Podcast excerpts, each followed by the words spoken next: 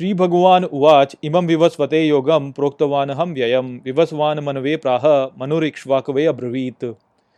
नमस्कार मित्रों मित्रों, ये जो श्लोक है भगवत गीता के चौथे अध्याय का पहला श्लोक है, जिसे हम गहराई से समझेंगे। तो आइए सबसे पहले इसके अर्थ को समझते हैं। तो जो श्लोक है, वो कहता है श्री भगवान उवाच, अर्थात श्री कृष्ण बोले इमम विवस्वते योगम अर्थात इस योग को सूर्य में प्रोक्तवान हम व्ययम अर्थात बोलने वाला हूँ मैं सदा के लिए। विवस्वान मन वे प्राह। अर्थात सूर्य को, सूर्य ने सुनाया मनु को। मनुर इक्ष्वाकवे अब्रवीत। अर्थात मनु ने बोला इक्ष्वाकु को। तो इस श्लोक से अगले कुछ श्लोकों में श्री कृष्ण योग की उत्पत्ति के बारे में बता रहे हैं। और यहाँ पे मेरा आपसे आग्रह है कि ये जो अगले कुछ श्लोक आने वाले हैं, इनको आप बहुत ध्यान से समझें। क्योंकि यहाँ पर कुछ बहुत ही गहरे अर्थ हमें बताए गए हैं, जो धार्मिक दृष्टिकोण है उसके बारे में कि धार्मिक दृष्टिकोण से इस संसार को कैसे देखा जाता है। तो यहाँ पर होता वास्तव में ये है कि लोगों ने प्रतीकों को वास्तव में वैसे ही ले लिया है और इस कारण से वो भ्रमित हो गए हैं और बड़े बड़े ज्ञानी व्यक्ति वास्तव में इन श्लोकों के ठीक प्रकार से जो समझाना है वो नहीं कर पाते हैं।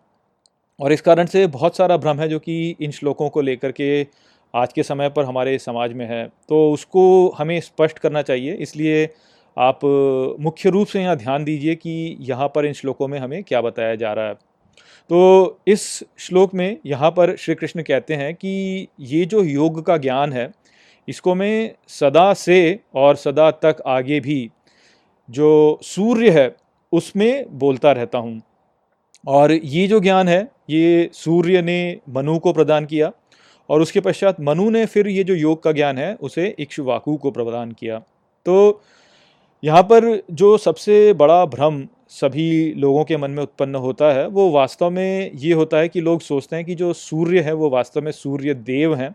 और सूर्यदेव को कि जैसे चित्रित किया गया है कि वो स्वर्ग में हैं या फिर वो अपने रथ पर जो है वो घूमते रहते हैं, इस प्रकार से बताया जाता है। तो वैसे ही जो है लोग सूर्यदेव की एक कल्पना अपने मन में बनाते हैं और लोग ये भी सोचते हैं कि जो मनु हैं, वो वास्तव में एक व्यक्ति हैं या जो इक्ष्वाकु हैं, वो एक व्यक्ति हैं। तो इस प्रकार से जब वो सोचते हैं तो वो ठीक से जो संदेश यहाँ पे दिया गया है, उसको समझ नहीं पाते हैं। तो उसी के लिए मैं आपको यहाँ पे समझाता हूँ कि ये जो प्रतीक हैं, इनको हमें कैसे समझना है ताकि हम जो श्री कृष्ण का यहाँ पे संदेश है, उसे ठीक प्रकार से समझ सकें। तो यदि आप वेदों को भी देखें तो वेदों में सूर्य देव जो हैं वास्तव में, वो वैभव का प्रतीक हैं कि जब कोई व्यक्ति ज्ञान प्राप्त कर लेता है तो उसके भीतर एक वैभव उत्पन्न होता है। उस वैभव को सूर्य देव के द्वारा चित्रित किया गया है। यदि आप चित्रों को भी देखें, जो भगवान के लिए बनाए जाते हैं, जैसे भगवान बुद्ध हो गए या महावीर हो गए या श्री कृष्ण हो गए या राम हो गए। आप देखिए कि उनके पीछे एक चमक दिखाई जाती है। तो ये जो चमक है वास्तव में, यही वो सूर्य है जिसके बारे में यहाँ पर श्री कृष्ण हमें बता रहे हैं। तो वो कह रहे हैं कि इस सूर्य में, अर्थात इस वैभव में, मैं सदा योग का जो ज्ञान है वो देता रहता हूँ। और आगे फिर जो मनु के बारे में और इक्ष्वाकु के बारे में बताया गया है, उसको भी हमें ठीक से समझना चाहिए। तो मनु जो है, वो ब्रह्मा के पुत्र हैं। और ब्रह्मा जो है वो इस माया के संसार के निर्माता हैं। अब ये जो माया का संसार है, इसके बहुत सारे भिन्न भिन्न पहलू हैं। उनमें से एक पहलू जो है वो सभ्यता का पहलू है। तो ये जो सभ्यता वाला पहलू है, ये वास्तव में मनु के द्वारा दर्शाया गया है। अर्थात मनु जो है वो सभ्यता को बताते हैं। यही कारण है कि जो मनु स्मृति है, वो सभ्यता को चलाने के जो नियम है, उनसे संबंधित है। तो मनु ने ये ज्ञान प्राप्त किया सूर्य से। अर्थात जो ज्ञानी व्यक्ति का वैभव है, उसके द्वारा सभ्यता ने ये जो संसार को चलाने का, जो सभ्यता को चलाने के जो नियम होते हैं, उनको प्राप्त किया या योग के ज्ञान को प्राप्त किया। उसके पश्चात बोला जाता है कि मनु के द्वारा ये फिर इक्ष्वाकु ने प्राप्त किया और इक्ष्वाकु जो हैं, वो बोला जाता है कि मनु के पुत्र हैं और वो सूर्य वंश के सबसे प्रथम राजा हैं। तो यहाँ पे भी हमें समझना चाहिए कि वो वास्तव में व्यक्ति नहीं है, वो वास्तव में एक ऐसे राजा हैं या एक ऐसे शासक हैं जो कि ठीक प्रकार के नियमों के द्वारा अपने राष्ट्र को आगे बढ़ाते हैं। तो मनु ने योग का ज्ञान जो है वो सूर्य देव से प्राप्त किया तो वो वास्तव में एक ज्ञानी व्यक्ति के वैभव द्वारा प्राप्त किया। और फिर उस ज्ञान को अपने राज्य में लगाया वो इक्ष्वाकु ने लगाया। तो इक्ष्वाकु वास्तव में कोई एक व्यक्ति नहीं है, बल्कि एक राजा का प्रतिनिधित्व है, जो कि अपने राज्य का ठीक प्रकार से पालन कर रहा है। आप ये भी देखिए कि राम जो है, वो वास्तव में इक्ष्वाकु के वंश के बताए गए हैं। तो यहाँ पर यही है कि क्योंकि राम राज्य सबसे अच्छा राज्य बताया गया तो बात वही है यहाँ पर कि इक्ष्वाकु जो है, वो उचित राजा को दर्शाते हैं और राम जो है वो इक्ष्वाकु के ही वंश के हैं। अर्थात जो भी राजा वास्तव में अपने राज्य का ठीक प्रकार से शासन करता है, वो वास्तव में इक्ष्वाकु के ही वंश वाला है, अर्थात वो सूर्य वंश वाला ही है। तो ये सब जब हम ठीक से समझ लेते हैं तो अब हम यहाँ पे देख सकते हैं कि श्री कृष्ण वास्तव में कह क्या रहे हैं। श्री कृष्ण कह रहे हैं कि जो वैभव होता है एक ज्ञानी व्यक्ति का उसमें मैं सदा बोलता रहता हूँ। अर्थात ज्ञानी व्यक्ति जब कुछ बोलते हैं तो उनके द्वारा बोले गए जो शब्द होते हैं, उसमें योग का जो ज्ञान होता है, वो ईश्वर द्वारा ही आ रहा होता है। और इस ज्ञान को जान करके जब एक समाज अपने नियमों को निर्धारित करता है और ये बोलता है कि हर व्यक्ति को किस प्रकार से कार्य करना चाहिए तो वही वास्तव में ये जो योग का ज्ञान है, इसको मनु तक प्राप्त किया जाना और है जो, वो बताया जा रहा है। और जब इन सभी नियमों को समाज में लागू किया जाता है तो जो समाज होता है, वो धर्म की ओर अग्रसर होता है। तो इस प्रकार से ये जो ज्ञान है, ये मनु से फिर एक वाकु तक पहुँचा, जो कि एक अच्छा राजा है, जो कि अपने राज्य को योग के द्वारा चलाता है। तो यही है यहाँ पर संदेश, जो कि श्री कृष्ण हमें दे रहे हैं कि एक आत्मज्ञानी व्यक्ति जो है, उसके वैभव के द्वारा प्राप्त किए गए ज्ञान से जब एक समाज अपने कर्मों को करता है तो वो समाज या वो व्यक्ति भी आप कह लें या वो परिवार आप कह लें कुछ भी कह लें, वो धर्म के मार्ग की ओर अग्रसर होता है। और ये ही वास्तव में जो योग का ज्ञान है, उसका संचारण है ईश्वर से लेकर हर व्यक्ति तक। और यहाँ पर अब आपके मन में एक प्रश्न और उठ रहा होगा कि ये इस प्रकार से प्रतीकों का उपयोग क्यों किया गया यहाँ पर? यानी श्री कृष्ण जो है इसको सीधे सीधे ही कह सकते तो उन्होंने प्रतीकों के द्वारा क्यों ये बात यहाँ पे कही? तो उसके लिए आपको ये समझना चाहिए कि हर प्रकार के लोग अलग अलग होते हैं। कुछ लोग कुछ प्रकार से ज्ञान को समझते हैं, कुछ लोग कुछ प्रकार से ज्ञान को समझते हैं। वो तो एक बात हो गई। और दूसरी बात ये कि जो प्राचीन काल था, उस समय पर लिखित भाषा नहीं थी। उस समय पर सब कुछ जो है वो मौखिक रूप से बताया जाता था तो ज्ञान को भी मौखिक परंपरा द्वारा ही संचारित किया जाता था। तो उस स्थिति में ऐसे जटिल जो, ऐसे जटिल कॉन्सेप्ट हैं जो उनको यदि आप एक संक्षिप्त रूप में बता सकें तो वो बहुत उपयोगी होता है। तो इसी कारण से इन सभी जो भी विचार हैं ये, इन सभी को ऐसे संक्षिप्त रूप में प्रतीकों द्वारा बताया गया ताकि वो फिर एक बहुत ही संक्षिप्त रूप में एक पीढ़ी से दूसरी पीढ़ी को हस्तांतरित किए जा सकें। तो इस बात को आपको समझना चाहिए। एवं परंपरा प्राप्तम इमम राज ऋषियो विदुः सकालीनेह महता योगो नष्ट परंतप। नमस्कार मित्रों। मित्रों, ये जो श्लोक है भगवत गीता के चौथे अध्याय का दूसरा श्लोक है, जिसे हम आज गहराई से समझेंगे। तो आइए सबसे पहले इसके अर्थ को समझते हैं। तो जो श्लोक है, वो कहता है, एवं परंपरा प्राप्तम इमम अर्थात ऐसे इस परंपरा को प्राप्त किया। राज ऋषियों विदुह अर्थात राज ऋषि विदु ने सकालीनेह महता, अर्थात उसने यहाँ बहुत समय में योगो नष्ट परंतप, अर्थात योग को नष्ट किया, हे परंतप। तो पिछले श्लोक में हमने देखा कि श्री कृष्ण ने अर्जुन को ये बताया कि ये जो योग का ज्ञान है, इसकी उत्पत्ति कैसे हुई। अब इस श्लोक में श्री कृष्ण ये बता रहे हैं कि ये जो ज्ञान है, ये नष्ट कैसे हुआ। तो पिछले श्लोक में हमने देखा कि श्री कृष्ण ने बताया कि ये जो योग का ज्ञान है, इसको मैं सदा जो सूर्य देव है, उसमें बताता रहता हूँ। सूर्य देव ने फिर इस ज्ञान को मनु को प्रदान किया और मनु ने फिर इस ज्ञान को इक्ष्वाकु को प्रदान किया। अब इस श्लोक वो कह रहे हैं कि इस प्रकार से ये जो ज्ञान है, ये राजऋषि विदु को प्राप्त हुआ और राजऋषि विदु ने लंबे समय में इस ज्ञान को नष्ट कर दिया। तो अब पिछले श्लोक में हमने देखा कि जो जो सूर्यदेव हैं, वो वास्तव में एक ज्ञानी व्यक्ति का वैभव जो है उसको दर्शाते हैं। मनु जो है वो वास्तव में इस सृष्टि के उस पहलू को दर्शाते हैं जो कि सभ्यता से जुड़ा है। इक्ष्वाकु को हमने देखा कि वो एक ऐसे राजा को दर्शाते हैं जो कि ज्ञान के द्वारा अपने जो साम्राज्य है उसका शासन करता है। अब यहाँ पर भी हमें यही समझना चाहिए कि जो राज ऋषि विदु के बारे में यहाँ पे कहा जा रहा है, वो भी वास्तव में कोई व्यक्ति नहीं है, बल्कि राज ऋषियों की एक परंपरा है। यहाँ पर विदु शब्द का उपयोग किया गया और विदु जो होता है वो वास्तव में वो व्यक्ति होता है जो कि विद्वान है। तो विद्वानों की जो परंपरा है, उसको यहाँ पे दर्शाया जा रहा है राज ऋषि विदु के द्वारा यहाँ पर।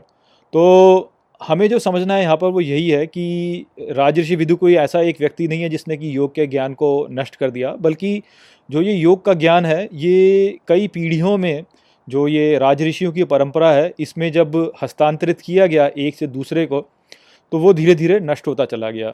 तो ये जो बात है, ये बिल्कुल हमारी जो धार्मिक परंपरा है, उसके ही अनुरूप है, क्योंकि जो धार्मिक परंपरा है, वो समय को एक दिशा में आगे बढ़ते हुए नहीं देखती, बल्कि सभी घटनाओं को एक चक्र में आगे बढ़ते हुए देखती है। अर्थात कुछ भी जो होता है, वो अच्छे से बुरा या बुरा या बुरा इस प्रकार से नहीं होता, ना ही ऐसा होता है कि कोई बुरे से अच्छा अच्छा अच्छा ऐसा होता है, बल्कि बोला जाता है कि बुरे से अच्छा अच्छे से बुरा, बुरे से अच्छा अच्छे से बुरा, इस प्रकार से जो घटनाएँ हैं, वो आगे बढ़ती रहती हैं। तो यही बात हमें यहाँ पर भी समझनी चाहिए। हमारी जो भारतीय परंपरा है, ये एक बहुत लंबे इतिहास से निकली है और इस लंबे इतिहास में हमने कितनी बार देखा है कि भारत में सभ्यता जो है, वो ऊपर गई है और उसके पश्चात फिर से वो नीचे गई है। हमने ये देखा है कि कितनी बार भारतीय सभ्यता में ज्ञानियों ने जो भारतीय सभ्यता है, उसको ज्ञान की एक नई ऊंचाई तक पहुँचाया और फिर उसके पश्चात इन ज्ञानियों के जो वंशज थे, उन्होंने भारतीय सभ्यता को पुनः अज्ञान में ढकेल दिया। तो ऐसा होता ही है, क्योंकि जो ये संसार है, इसमें परिवर्तन पूरे समय होता रहता है, और क्योंकि इसमें पूरे समय परिवर्तन होता रहता है तो इस कारण से जो स्थितियाँ होती हैं, वो भी परिवर्तित होती रहती हैं। और ज्ञान यदि आप एक समय पे रख दें तो कुछ लंबे समय पश्चात वो ज्ञान जो होता है, वो उस समय के अनुरूप नहीं रहता और इस कारण से अज्ञान बन जाता है। तो यही बात है जो कि यहाँ पर श्री कृष्ण भी बता रहे हैं कि मैंने ये ज्ञान प्रदान किया, इस ज्ञान को फिर बाकियों ने भी हस्तांतरित किया। किंतु जैसे जैसे ये ज्ञान हस्तांतरित होता चला गया, एक से दूसरे में से तीसरे में, चौथे में ऐसे तो ये ज्ञान जो है ये नष्ट होता चला गया और फिर अंत में जो है इस ज्ञान को पूर्ण रूप से भुला दिया गया। स एवायम मया ते अद्य योग प्रोक्त पुरातन। भक्तो असी में सखा चेती रहस्यम उत्तमम मित्रों, ये जो श्लोक है, भगवद गीता के चौथे अध्याय का तीसरा श्लोक है, जिसे हम गहराई से समझेंगे। तो आइए सबसे पहले इसके अर्थ को समझते हैं। तो जो श्लोक है, वो कहता है, स एवायम मया ते अध्य अर्थात वही मैं तुम्हें आज, योग प्रोक्त पुरातन, अर्थात पुरातन योग को बता रहा हूँ। भक्तो असी में सखा चेती अर्थात भक्त हो मेरे और मित्र इसलिए। रहस्यम ही तद उत्तमम, अर्थात ही इस उत्तम रहस्य को। तो इस श्लोक में श्री कृष्ण अर्जुन से कह रहे हैं कि जो ज्ञान खो गया था, जो योग का ज्ञान श्री कृष्ण ने पिछले दो श्लोकों में बताया कि कैसे उस ज्ञान को प्राप्त किया गया और कैसे वो ज्ञान फिर खो गया तो श्री कृष्ण बोल रहे हैं कि वो ज्ञान जो खो गया था, उसी को मैं तुम्हें आज फिर से बता रहा हूँ। क्योंकि तुम मेरे मित्र हो और तुम मेरे भक्त हो। और उन्होंने ये भी कहा कि ये जो ज्ञान है, ये वास्तव में एक रहस्यमय ज्ञान है और इस ज्ञान को सीधे प्राप्त करना बड़ा ही कठिन होता है। किंतु यदि प्रयास किया जाए तो इस ज्ञान को प्राप्त किया जा सकता है।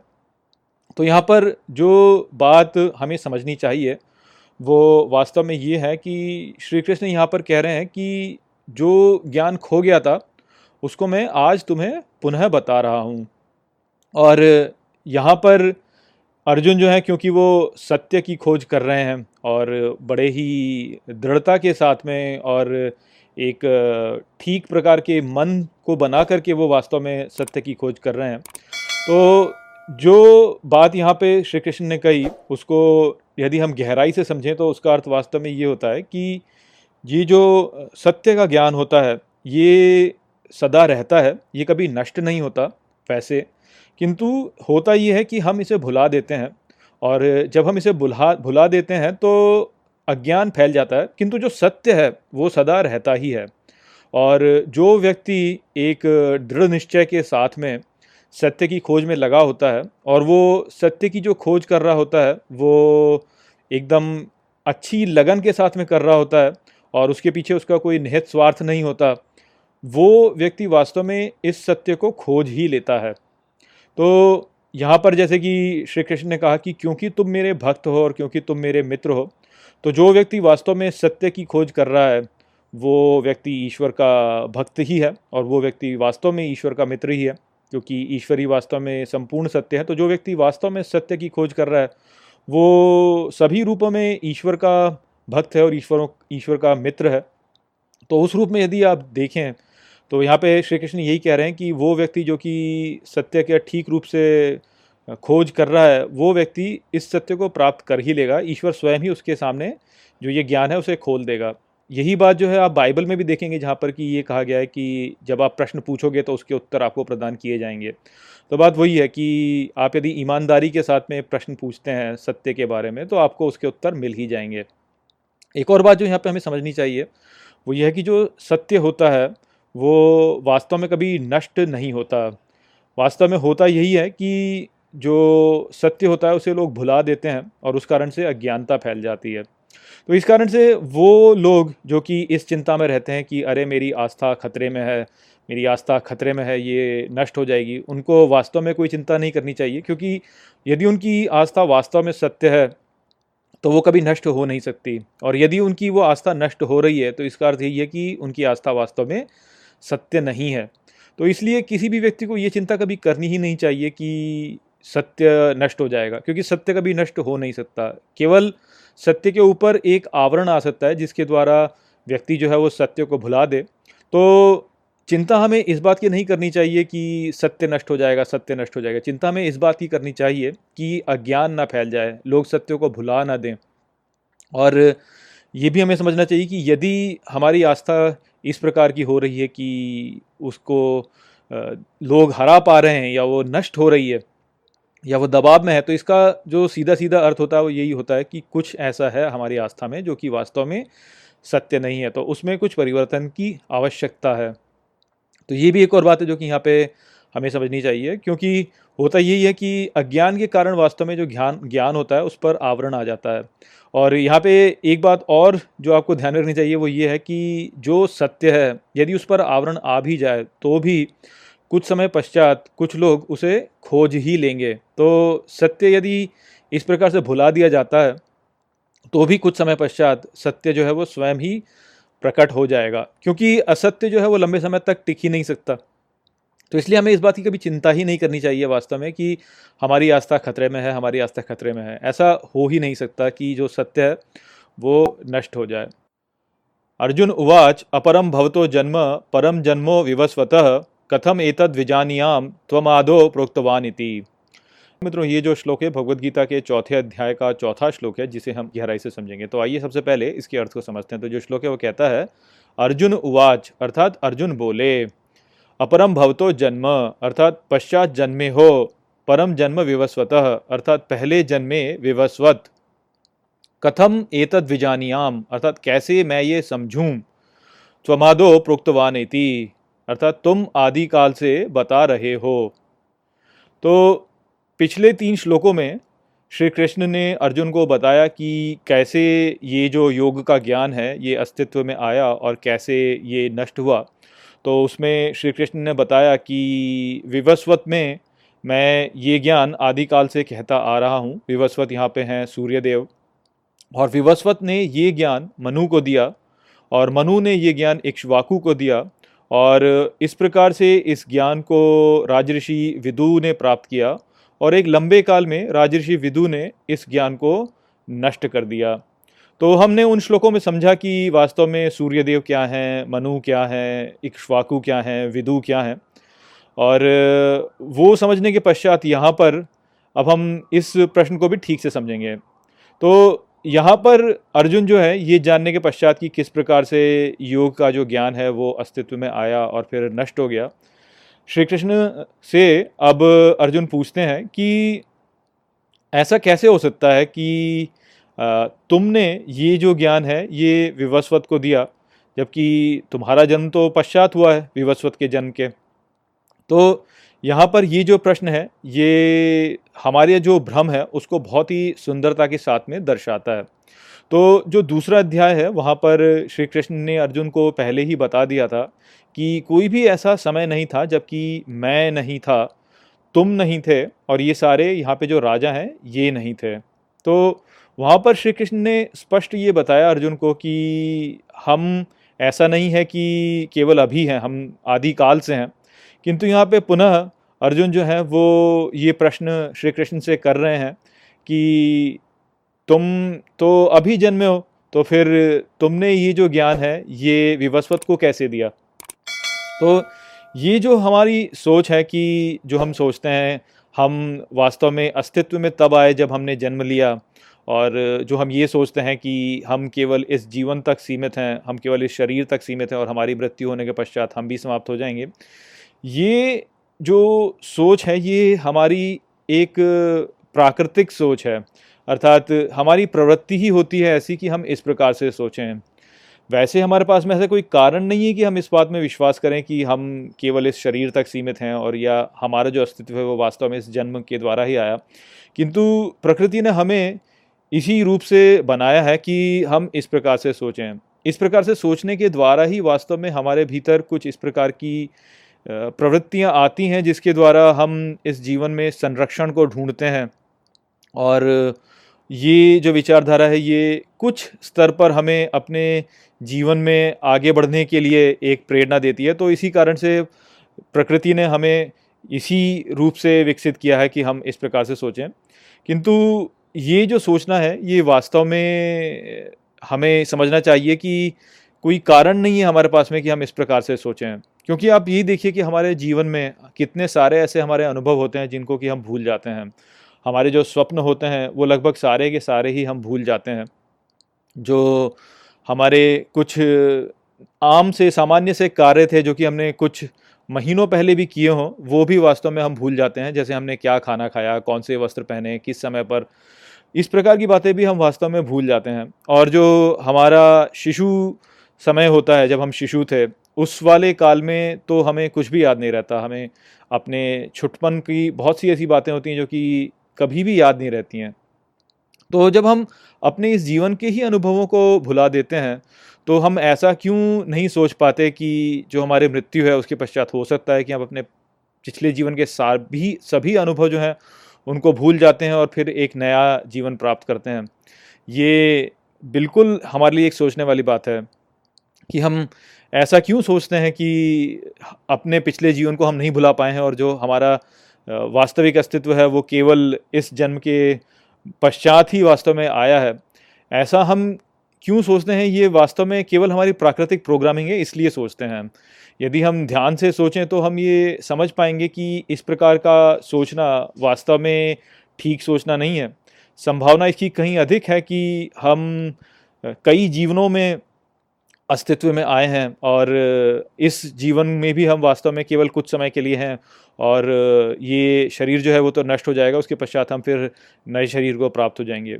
और यदि हम देखें भी तो कई ऐसे हमें साक्ष्य मिलते हैं जहाँ पर कि छोटे बच्चे होते हैं जो कि अपने पिछले जीवन का स्मरण करते हैं और उनके ये जो पिछले जीवन के अनुभव होते हैं, उनकी पुष्टि भी की जा चुकी है, जहाँ पर कि लोगों ने उनके पिछले जन्म के स्थान पर जाके देखा है कि जो वो कह रहे थे वो वास्तव में ठीक भी था। तो इस प्रकार के साक्ष्य भी हमारे पास में है, जो कि हमें ये दर्शाते हैं कि ये जीवन केवल एक छोटा सा भाग है हमारे संपूर्ण अस्तित्व में। हमारा जो अस्तित्व है वो वास्तव में इस जीवन के परे भी जाता है। और यहाँ पर जो प्रश्न अर्जुन कर रहे हैं, वो वास्तव में हमारे इसी भ्रम को दर्शाता है कि कैसे हमारी जो प्रवृत्ति है, वो वास्तव में इसी प्रकार से सोचने की होती है कि हम केवल इस जीवन तक सीमित हैं और हमारा जो अस्तित्व है, वो केवल तब हुआ जब हमने अपने जन्म को प्राप्त किया। श्री भगवान उवाच, बहुनी मे व्यतीतानी, जन्मानी तव च अर्जुन, तानी अहम वेद सर्वाणी, न तम वेत्थ परंतप मित्रों, ये जो श्लोक है, भगवदगीता के चौथे अध्याय का पांचवा श्लोक है जिसे हम गहराई से समझेंगे। तो आइए सबसे पहले इसके अर्थ को समझते हैं। तो जो श्लोक है वो कहता है, श्री भगवान वाच अर्थात श्री कृष्ण बोले, बहुनी में व्यतीतानी, अर्थात बहुत बार मैंने यहाँ व्यतीत किया है। जन्मानी तवच अर्जुन, अर्थात और तुमने भी जन्म। हे अर्जुन तान्य हम वेद सर्वाणी, अर्थात उन सब का मुझे ज्ञान है। न तम वेत्थ परंतप अर्थात तुम्हें नहीं है, हे परंतप तो यहाँ पर श्री कृष्ण अर्जुन के प्रश्न का उत्तर दे रहे हैं। तो अर्जुन ने श्री कृष्ण से पिछले श्लोक में प्रश्न किया था कि आप तो बाद में जन्मे हैं और विवस्वत जो हैं वो पहले से हैं। तो फिर ऐसा कैसे हो सकता है कि आपने जो ये योग का ज्ञान है, ये विवस्वत को प्रदान किया? तो श्री कृष्ण ने पहले तीन श्लोकों में बताया था कि ये जो योग का ज्ञान है, उसे मैं विवस्वत को देता हूँ। विवस्वत फिर मनु को देते हैं। मनु जो है वो इक्श्वाकु को देते हैं। इक्श्वाकु से वो फिर विदु के पास पहुँचा और विदु ने उसको नष्ट कर दिया। किंतु क्योंकि तुम मेरे मित्र हो, इसलिए तुम्हें मैं ये ज्ञान यहाँ पर प्रदान कर रहा हूँ। तो उसी को लेकर अर्जुन ने ये प्रश्न किया था और उस प्रश्न का उत्तर अब यहाँ पर श्री कृष्ण दे रहे हैं। तो वो अर्जुन से कहते हैं कि यहाँ पर कई बार मैंने जन्म लिया है और तुमने भी जन्म लिया है। केवल अंतर इतना है कि मुझे उन सभी जन्मों का ज्ञान है, किंतु तुम्हें उसका ज्ञान नहीं है, इसलिए तुम मुझसे ऐसे प्रश्न पूछ रहे हो। तो यहाँ पर जो बात श्री कृष्ण ने बोली है, वो यही है कि यहाँ पर इस संसार में हम कई बार जन्म लेते हैं और मृत्यु को प्राप्त लेते हैं, होते हैं, जन्म लेते हैं और मृत्यु को प्राप्त होते हैं। किंतु होता यही है कि जब हम मृत्यु को प्राप्त होते हैं तो हम अपने पिछले जन्म को भूल जाते हैं। और अपने नए जन्म को प्राप्त होते हैं। किंतु श्री कृष्ण क्योंकि भगवान हैं और वो वास्तव में विष्णु के अवतार हैं, इसलिए उनको अपने सभी जन्मों का ज्ञान है। हम लोगों को अपने इन जन्मों का ज्ञान वास्तव में नहीं रहता। ये बात यहाँ पर श्री कृष्ण अर्जुन को बता रहे हैं। तो जो बात है वो यही है कि हम जन्म और मरण के इस चक्र में फंसे हुए हैं, आते हैं, जाते हैं, किंतु हमें अपने जन्मों का ज्ञान नहीं रहता, इस कारण से हम भ्रमित हो जाते हैं। और इस प्रकार से सोचते हैं कि हमारी उत्पत्ति जो है वो केवल तब होती है जब हम जन्म लेते हैं। और जैसा कि हमने पिछले श्लोक में चर्चा की कि प्रकृति ने हमारी प्रवृत्ति ही कुछ इस प्रकार से बनाई हुई है कि हम ऐसे ही सोचते हैं, जबकि वास्तव में इस प्रकार से सोचने का हमारे पास में कोई कारण नहीं है। क्योंकि हम अपने जीवन में ही बहुत सारी ऐसी वस्तुएँ या ऐसे अनुभव होते हैं जिनको कि भुला देते हैं। और तब भी हम ये सोचते हैं कि हम वास्तव में केवल इस जीवन तक ही सीमित हैं। हम अपने स्वप्नों को भुला देते हैं, हम अपने बहुत से ऐसे अनुभवों को भुला देते हैं जो कि उतने हमारे लिए उत्तेज, उत्तेजनादायक नहीं थे। जैसे कि हमने कौन से वस्त्र पहने, क्या खाना खाया, इस प्रकार के बात भी हम भुला देते हैं। और हम अपने जो शिशु काल था हमारा, उस समय के जितने भी अनुभव होते हैं, उन सभी को हम भुला देते हैं। और फिर भी हम ये सोचते हैं कि मृत्यु जो है उसके पश्चात जो हमारा भुलाना है वो होता नहीं है और हम वास्तव में केवल एक ही जीवन से गुजरते हैं, जिसमें कि हम जन्म लेते हैं, तभी हमारा अस्तित्व होता है और मृत्यु के पश्चात जो है हम समाप्त हो जाते हैं। तो ये जो विचारधारा है, ये हमारे बहुत सारे भ्रमों को उत्पन्न करती है और यदि हम ठीक प्रकार से सोच पाएँ, यदि हम समझ पाएँ कि हमारा जो अस्तित्व है वो वास्तव में केवल इस शरीर तक सीमित नहीं है, बल्कि इसके परे भी जाता है तो इस जीवन को देखने का जो हमारा दृष्टिकोण है वो बहुत ही परिवर्तित हो जाएगा। यदि आप अपने जीवन में देखें, अपने चारों ओर तो आप यही देखेंगे कि सभी लोग वास्तव में एक दौड़ में लगे हुए हैं, जहाँ पर कि धैर्य उनके भीतर बिल्कुल नहीं है।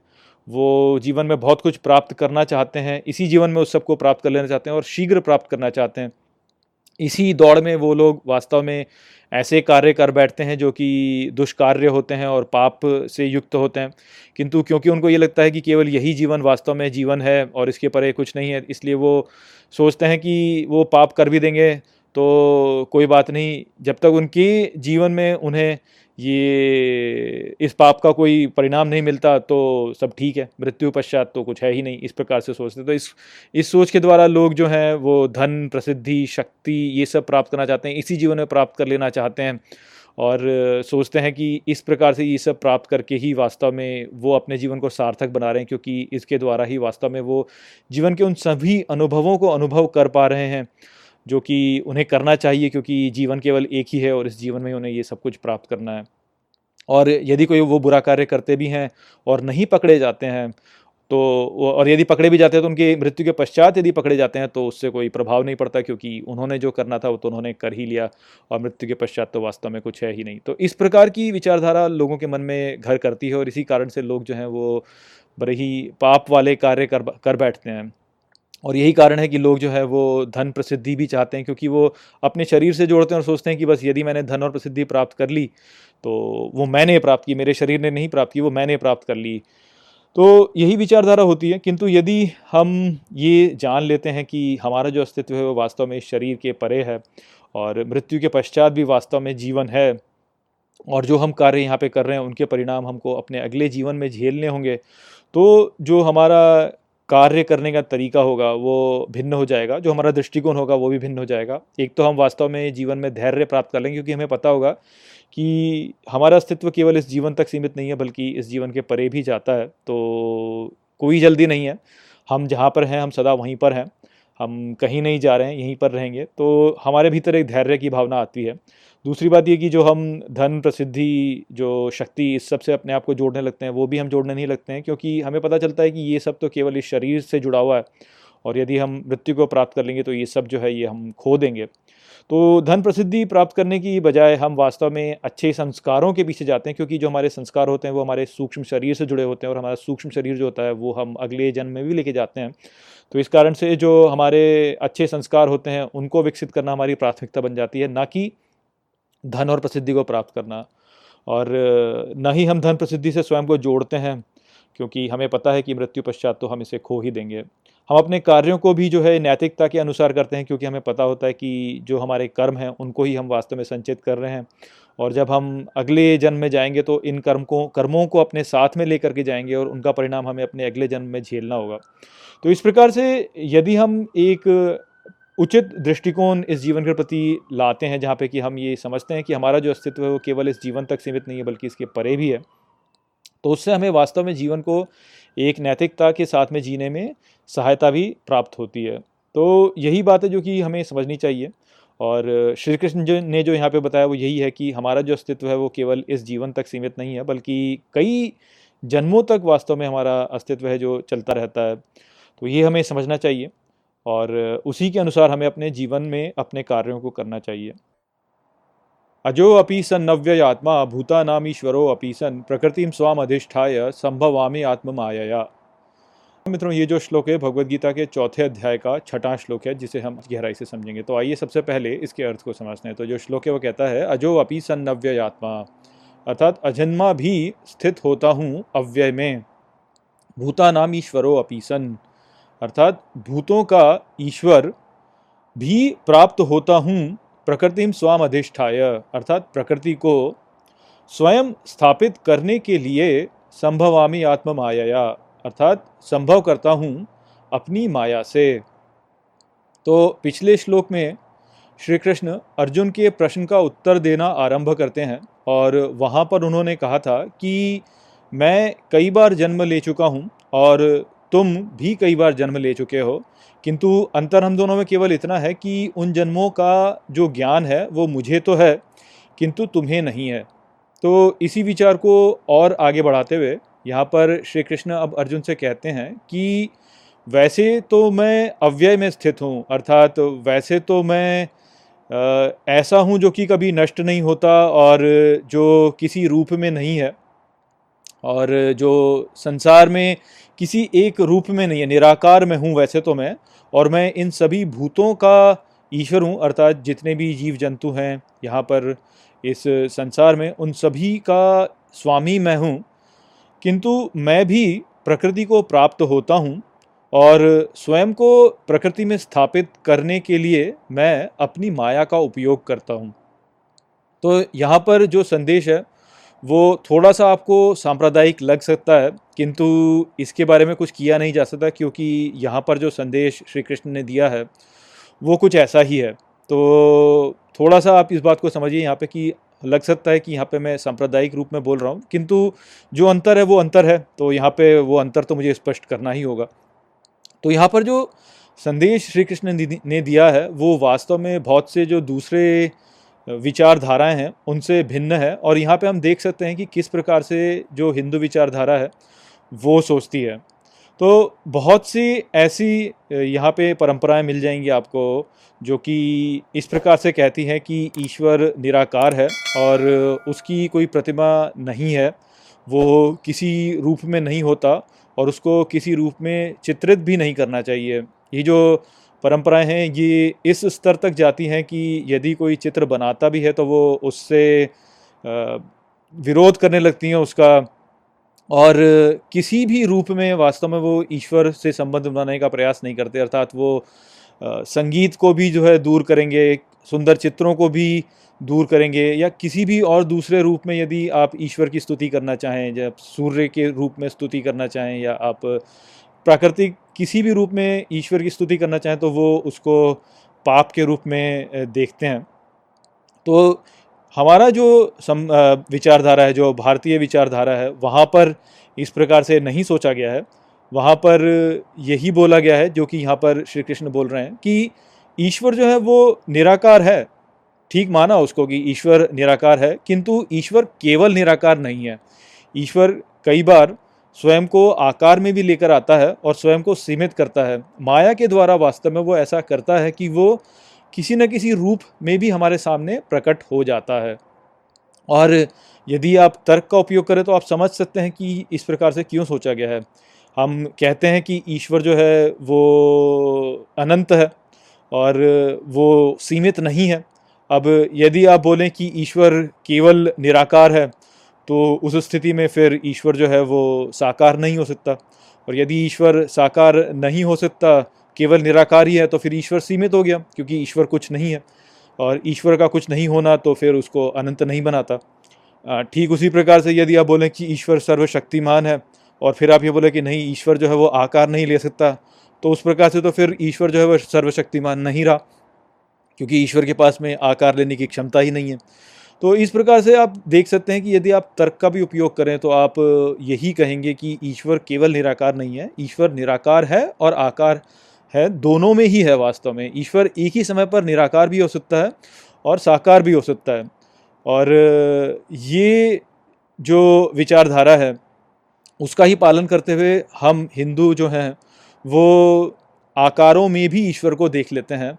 और इसीलिए हम वास्तव में मूर्ति पूजा या जो प्रकृति में हमारे समक्ष जो भी हमें रूप दिखते हैं, उनकी भी पूजा करते हैं, क्योंकि उसमें भी ईश्वर का जो साकार रूप है, वो हमें दिख जाता है। तो इसीलिए मूर्ति की पूजा भी की जाती है, क्योंकि मूर्ति को जब हम देखते हैं तो उसके द्वारा हमारे भीतर एक भावना आती है, जो कि हमें ईश्वर के निकट ही ले जाती है। तो इसलिए हम उसकी भी पूजा करते हैं और उसमें भी ईश्वर का रूप ही देखते हैं, क्योंकि हम वास्तव में सभी में ईश्वर देखते हैं। इसलिए हम यही मानते हैं कि ईश्वर जो है, वो अनंत भी है और वो स्वयं को सीमित भी कर लेता है।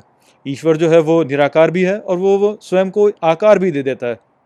और इस प्रकार से वो हमें पूरे समय पे प्रेरणा देता रहता है ताकि हम धर्म की, जो धर्म की ओर जो है स्वयं को बढ़ाते रहें।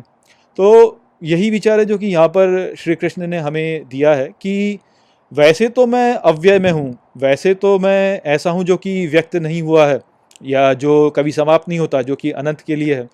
किंतु फिर भी मैं स्वयं को एक आकार देता हूँ और इस संसार में स्वयं को प्रकट करता हूँ और ऐसा मैं करता हूँ अपनी स्वयं की माया का उपयोग करके।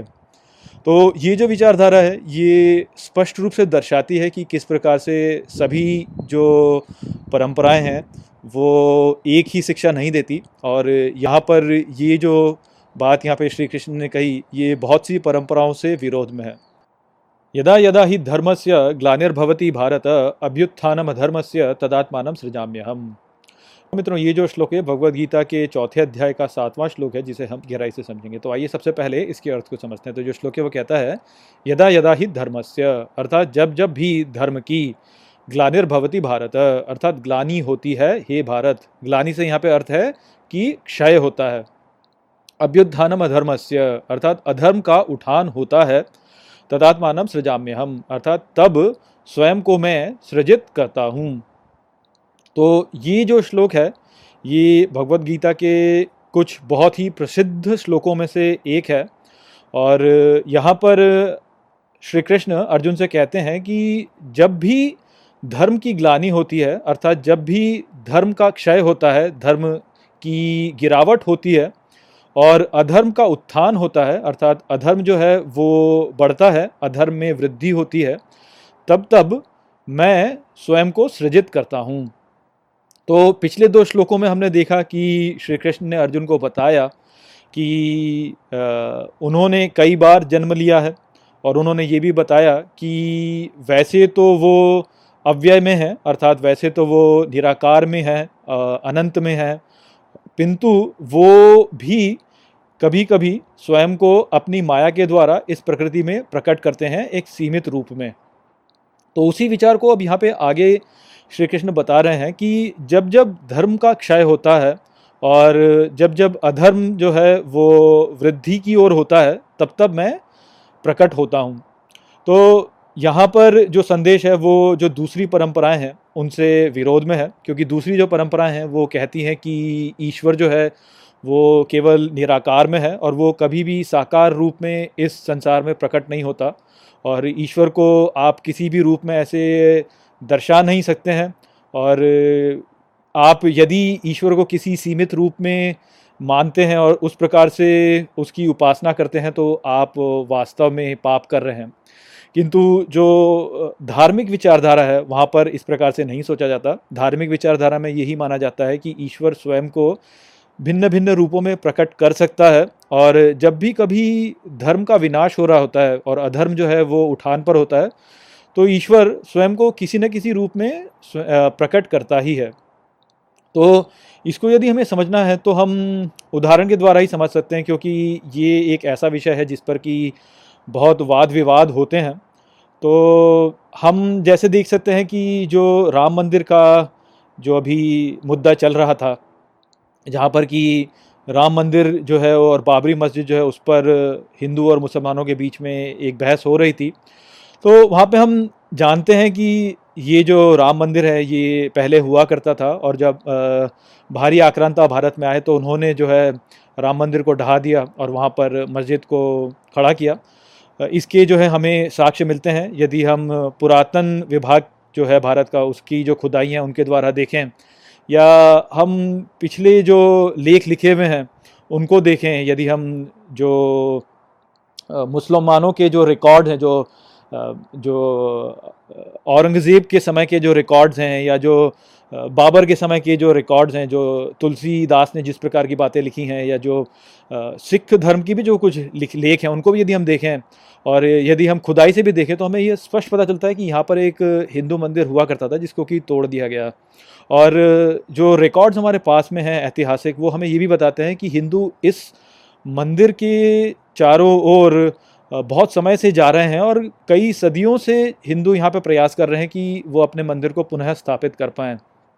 किंतु तब भी जो है वो कर नहीं पा रहे थे, किंतु इतने लंबे समय तक हिंदुओं ने जो प्रयास किया कि यहाँ पे अपने मंदिर को पुनः स्थापित कर पाएँ। उसके पीछे की जो प्रेरणा थी हिंदुओं के भीतर, वो वास्तव में भगवान श्री राम ही थे। और हम देख सकते हैं कि किस प्रकार से भगवान श्री राम की जो प्रेरणा है, इसने हिंदुओं को पुनः इस मंदिर को यहाँ पर स्थापित करने के लिए एक बल प्रदान किया। और क्योंकि धर्म जो है वो इसी में है कि यहाँ पर हिंदुओं का मंदिर स्थापित हो, क्योंकि हिंदुओं का ये जो मंदिर है, ये यहाँ पर पहले था और हिंदू इसको एक पावन स्थल मानते हैं, इसको राम जन्मभूमि के रूप में मानते हैं। तो यदि कोई व्यक्ति इसको तोड़ देता है और वहाँ पे अपना कुछ स्थापित करना चाहता है तो वो वास्तव में अधर्म ही कर रहा है। तो उस अधर्म को हटाने के लिए और धर्म को स्थापित करने के लिए हिंदुओं के भीतर जो शक्ति उत्पन्न हुई, वो श्री राम द्वारा उत्पन्न हुई। तो जब भी हिंदू श्री राम के चित्र को देखते थे या श्री राम की मूर्ति को देखते थे तो वो प्रेरणा उनके भीतर आती थी कि वो यहाँ पर धर्म को स्थापित कर सकें। और जो यहाँ पे वास्तव में होना चाहिए, जो कि राम का मंदिर है, उसी को स्थापित कर पाएँ। इस प्रकार की भावना लाने के लिए जो प्रेरणा उनके भीतर आती थी, वो वही श्री राम के द्वारा आती थी। तो यहाँ पर हम देख सकते हैं कि किस प्रकार से श्री राम का जो रूप है या जो हनुमान जी का भी रूप है कि हनुमान जी जो थे वो राम भक्त थे और वो राम की ओर आगे बढ़ते थे तो हनुमान जी का जो वो रूप है, वो रूप हिंदुओं के भीतर वो प्रेरणा जागृत करता था, जो कि उनको धर्म की स्थापना की ओर प्रेरित करता था। तो इस प्रकार से हम समझ सकते हैं कि कैसे रूप जो होता है वो सामने आता है धर्म की स्थापना में। तो वो जो श्री राम का रूप है, वो इस प्रकार से अब देखा जाए तो स्वयं यहाँ पर प्रकट हो रहा है और हिंदुओं को वो प्रेरणा दे रहा है जिसके द्वारा वो आगे बढ़ रहे हैं और धर्म की स्थापना कर रहे हैं। ठीक है, इसी प्रकार से जो नेता हैं, जो कि लोगों को प्रेरित कर रहे हैं आगे बढ़ने के लिए, उन नेताओं में भी वास्तव में जो भगवान विष्णु का जो रूप है, जो कि इस सृष्टि को बनाए रखते हैं, जो धर्म को स्थापित किए रखते हैं तो वो वास्तव में वहाँ पर भी, उनके भीतर भी प्रकट हो रहा है। वो जो नेता हैं या वो जो कार्य करते हैं, उनके भीतर भी वास्तव में वो प्रकट हो रहा है, जिसके द्वारा जो है धर्म की स्थापना हो रही है। आप इतिहास में देखेंगे कि जब भी किसी साम्राज्य ने अधर्म किया है तो उस अधर्म के विरुद्ध जो है लोग खड़े हुए हैं, और वो जब लोग खड़े हुए हैं तो वही जो भावना है, वो भावना भगवान विष्णु की जो भावना है, वही उनके भीतर प्रकट हुई है, और उस प्रकट होने के द्वारा उन्होंने अधर्म को नष्ट किया है और धर्म की स्थापना की है। और ये जो भावना होती है, ये प्रतीकों द्वारा ही आपके समक्ष आती है। जब आप दुर्गा माता का चित्र देखते हैं तो आपके भीतर वो शक्ति आती है कि आप अपने स्वयं की रक्षा करें। जब सैनिक जो होते हैं, वो युद्ध लड़ रहे होते हैं तो वो अपने राष्ट्र के झंडे को देख करके उनके भीतर एक प्रेरणा आती है कि वो अपने राष्ट्र की रक्षा करें। तो इस प्रकार से वो जो राष्ट्र का झंडा है, वो भगवान विष्णु का ही एक रूप हमारे सामने प्रकट हो रहा है, जो कि हमें प्रेरित कर रहा है कि हम आगे बढ़ें। और भगवान विष्णु की शक्ति फिर हमारे भीतर भी आती है, जिससे कि हम फिर युद्ध करते हैं और धर्म की स्थापना करते हैं। या आप वैसे भी देख सकते हैं कि जब लोगों ने चिपको आंदोलन किया और वृक्षों को बचाया तो वहाँ पर वो वृक्ष ही वो प्रेरणा थे जिसके द्वारा जो ये आंदोलन करता थे, वो अपने वृक्षों को बचा पाए। तो यहाँ पर वृक्ष जो है, वो वास्तव में विष्णु का वही स्वरूप हो गया, जिसने कि धर्म की स्थापना की। तो इस प्रकार से इस प्रकृति में बहुत से ऐसे रूप होते हैं, जो कि प्रतीक बन जाते हैं और हमें प्रेरित करते हैं कि हम धर्म की स्थापना करें। तो ये जो प्रतीक हमारे सामने बनते हैं, यही वास्तव में विष्णु के वो रूप हैं, जिनके द्वारा विष्णु जो है, वो स्वयं को सृजित करते हैं, यहाँ पर, ताकि धर्म की स्थापना हो सके। तो यही विचार है जो कि यहाँ पर बताया जा रहा है कि जब जब भी धर्म का विनाश होता है और अधर्म बढ़ने लगता है तो मैं स्वयं को यहाँ पर सृजित करता हूँ। तो वो स्वयं को भिन्न भिन्न रूपों में लेकर आते हैं और वो जो रूप होते हैं, वो हमें प्रेरित करते हैं ताकि हम धर्म की स्थापना कर सकें और इस प्रकार से विष्णु जो है, वो इस संपूर्ण सृष्टि में एक संतुलन बनाए रखते हैं और धर्म जो है, वो यहाँ पे स्थापित किए रखते हैं। तो यही संदेश है जो कि यहाँ पर श्री कृष्ण ने दिया। आशा करता हूँ कि मैंने इसको अच्छे से समझा दिया होगा।